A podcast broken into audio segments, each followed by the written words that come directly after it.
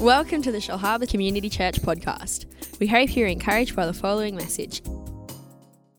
So blessed by last Sunday morning, um, the incredible baptisms. That, that was just such an awesome atmosphere out there and uh, just so encouraged in seeing our church family. Um, we had the, the PA set up for people that weren't out, out there. We had the little pool at the back there, and people, people got to, to, to get baptized during the, the service. And there was such a buzz out there, and uh, just so encouraged by the great things that God is doing. And you know, I was just thinking this week uh, um, uh, on Thursday, it was the first day of summer, and I was very excited about that thought. But then it dawned on me I can't believe that it's summertime already. I can't believe that it's December already, and in a few weeks' time, we're going to be celebrating the birthday of the person who has shaped history more than any other person on the planet, and that is Jesus Christ. But I can't believe how quickly um, we've come there. And you know, just reflecting on it this morning, there's no greater story of hope than Jesus and what he did on the cross for us in the midst of all the tinsel, the presents, the food. Who can hide who Jesus is? No one can. He is the resurrection and the life, and no one comes to no one that comes to him will perish but have eternal life. Amen.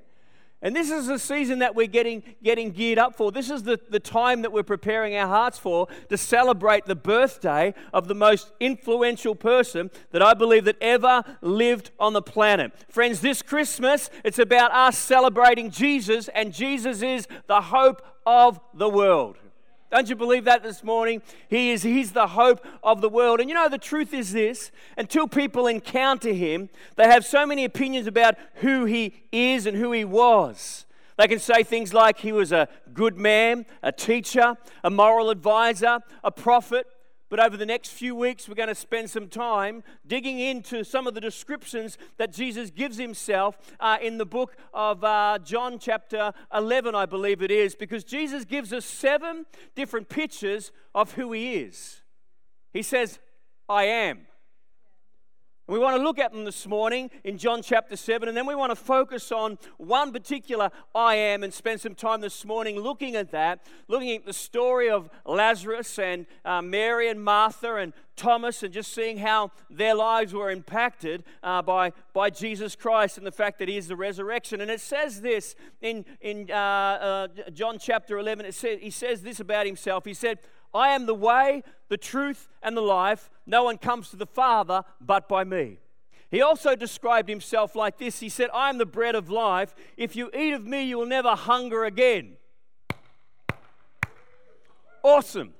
He also says, He said, I am the gate or I am the door by which you enter.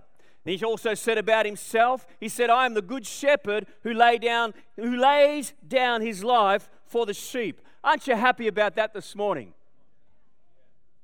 Lay down my life for the sheep. And then he said, I am the light of the world. Whoever follows me will never walk in darkness again. He said, I am the vine, and you are the branches. How are you looking this morning, branch? I've got this lemon tree at home. It's terrible. I mean, it's just lost its leaves. It's all scribbled up, and I don't know what to do with it. I keep threatening to cut it down. But my wife, in her wisdom, says no. And then I brought Ziggy around, and he's given me a few thoughts. Amen. But we need to be flourishing. Amen. If He's the vine and we're branches, we need to make sure that we're flourishing. So this morning, I want to focus on the statement, the I am statement from John chapter 11, verse 25. And Jesus says this Jesus said, I am the resurrection and the life. The one who believes in me uh, will live even though they die. Listen to it again. I am the resurrection and the life. Many years ago, I was doing a scripture class, and one of the, one of the kids asked, What is the resurrection? And uh, good question, isn't it? Good. What is the resurrection? And basically, the answer was this: something that was dead was brought back to life. Amen. As simple as that. Something that was dead that was brought back to life. And the truth that I want to highlight this morning is this: we serve a God who brings dead things back to life. You might be here this morning today and you feel like there are some things that have died within you but we're going to see today that God, the God that we serve, brings dead things back to life. He's the, the God of the resurrection, amen. And you might have some areas of your life this morning that you feel it might be a bit dead or dying on the inside. The good news is today is that we serve the God of the resurrection, amen.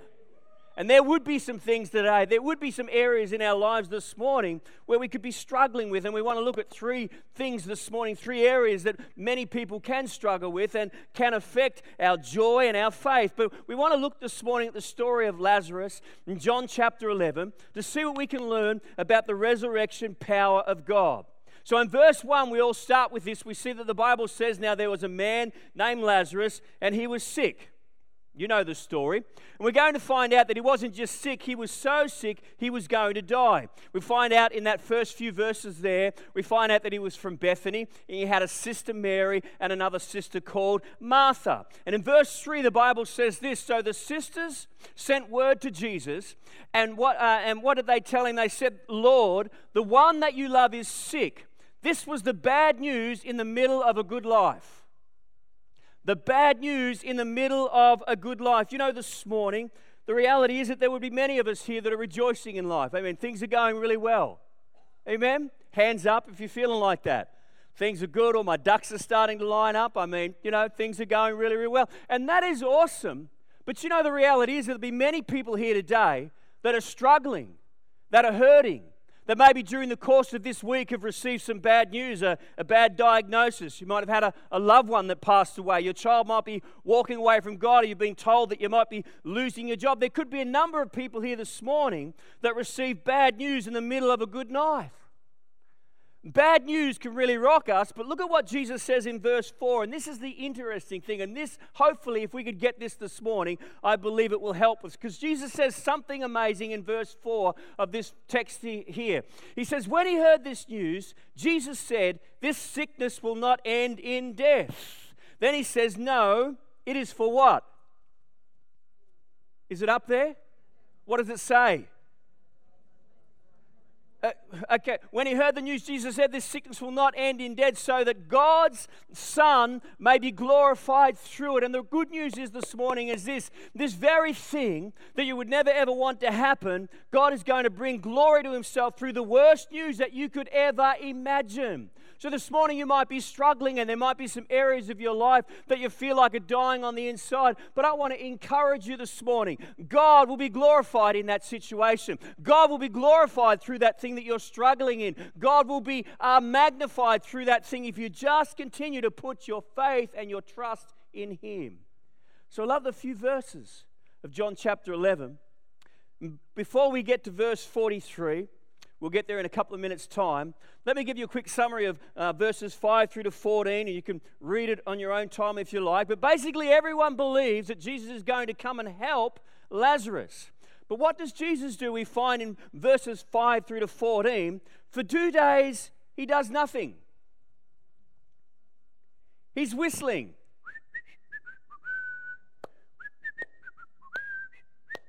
Two days, he does nothing. He's hanging out with the boys. Everyone else, they're freaking out. And here is Jesus, he's hanging out. Two days later, he says to his disciples, Hey, let's go back to Judah. They say, No, if you go there, everyone's going to try to kill you, which would have been true. But he says this, listen to it this morning. But he says, No, Lazarus has fallen asleep, and we need to go and wake him up. Now, he wasn't saying Lazarus was tired and taking a nap. What he was saying literally is that he was dead and we need to go and raise him from the dead. That's the context of the story this morning. That's like the, the, the, the, beginning of this story this morning. That sort of sets the scenery this morning. And before we continue on, I want us to spend some time looking at the three characters that we see here. Firstly, Thomas, then Mary, then Martha. And Thomas, we see uh, making a comment uh, in verse, I think it's 15 or 16. But Thomas basically was like this Thomas was someone that really struggled with his doubts. Really struggled with doubts. All through Scripture, how do we know Thomas as? Doubting Thomas. Thomas absolutely struggled with doubt. He was dying on the inside with doubt. In fact, what we find in verse 16, it is not only doubting, but he was also sarcastic because we see that he says to Jesus and the disciples, sarcastic and doubting Thomas, let us also go that we may die with him. Like how negative and how full of doubt. In other words, he's doubting this is never going to turn out good at all. Hands up if you've ever doubted spiritually. I mean, probably all of us could. At some point, we've prayed a prayer and the prayer hasn't come to pass.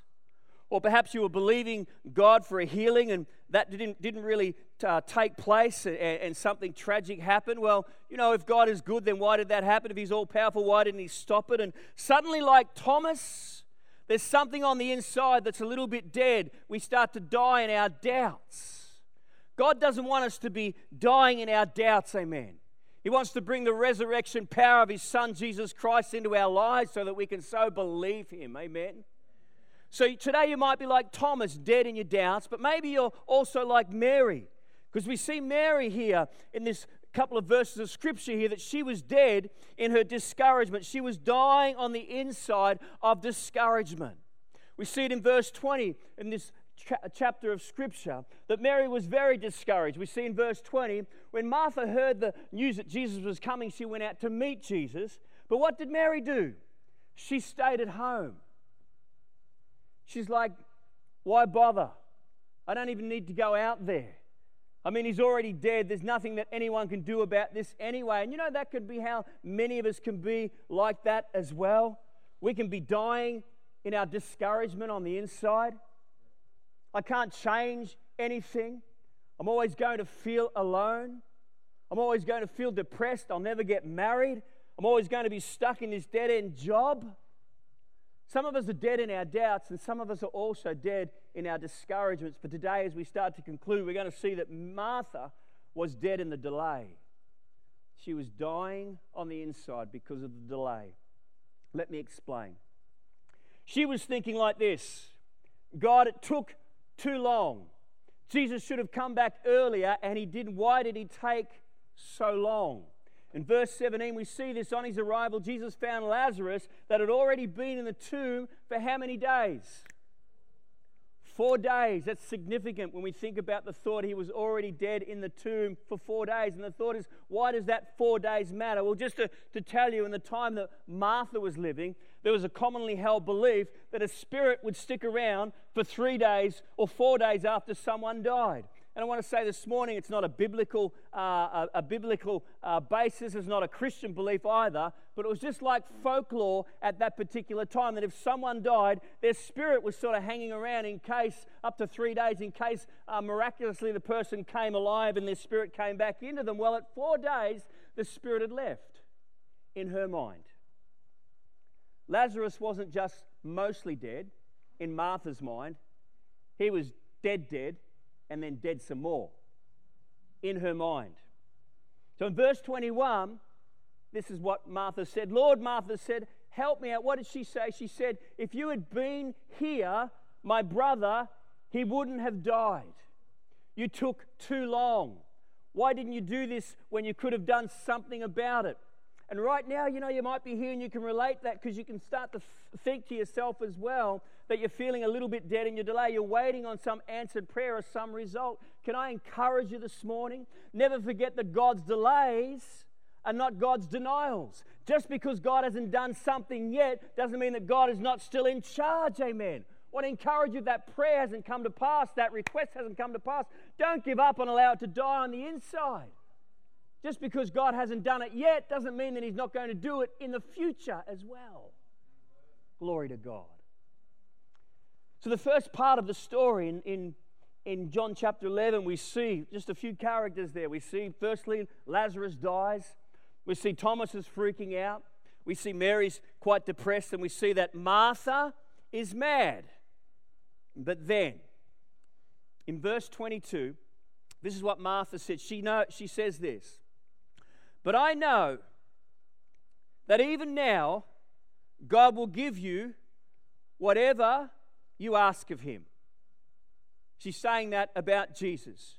She looks at Jesus and says, I know that even now, even though we're dead in our delays, we're dead in our discouragement, we're dead in our doubts, even though that we're dead on the inside, I know that whatever you ask, God will give you.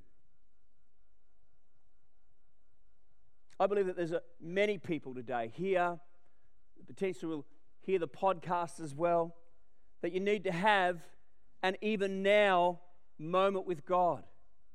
Even though you're struggling with discouragement, even though you're struggling with doubts, even though you're struggling with a sense of God's delay, just like Mary was about to have an even now, I believe that there are people that can have an even now moment as well. You might be stuck on all your doubts or your discouragement and delays, and it's time to turn the page of faith and come alive and believe that even now all things are still possible with God. He is the God of the resurrection, amen. He takes dead things and brings them back to life, hallelujah. That's the God that you serve, that's the God that lives on the inside of you. Even now, when there's something dead, the resurrection power of Christ can bring dead things back to life. And listen to these thoughts here. Jesus said to her, Your brother will rise again. Martha said to him, I know that he will rise again in the resurrection of the last day. Jesus said to her, I am the resurrection and the life.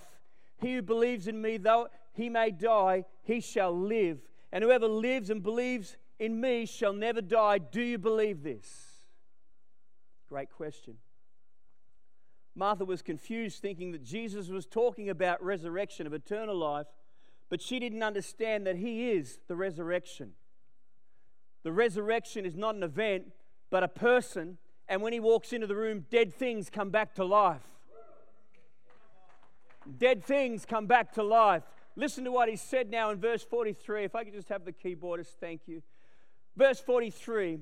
Now, when He had said these things, he cried with a loud voice, Lazarus, come forth.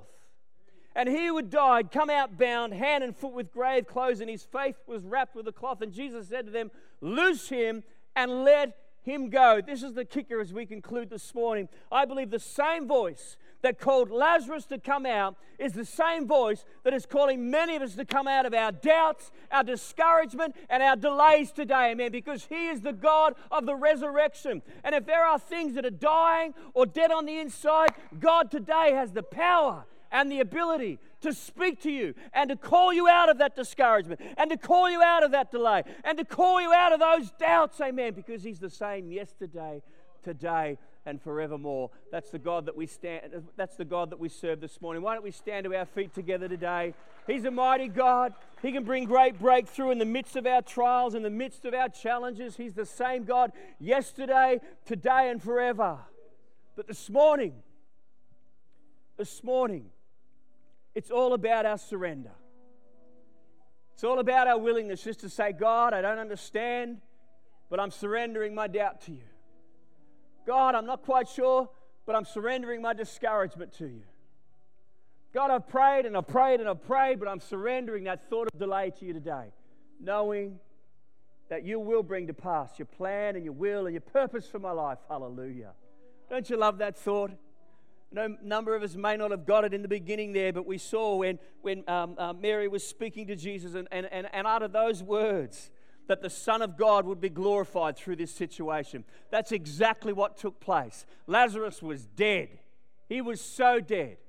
But Jesus declared from the outset, he knew exactly what was going to happen, that he, would, he was going to be glorified through that situation, and he was. You may not be dead this morning, and we're so thankful that you aren't.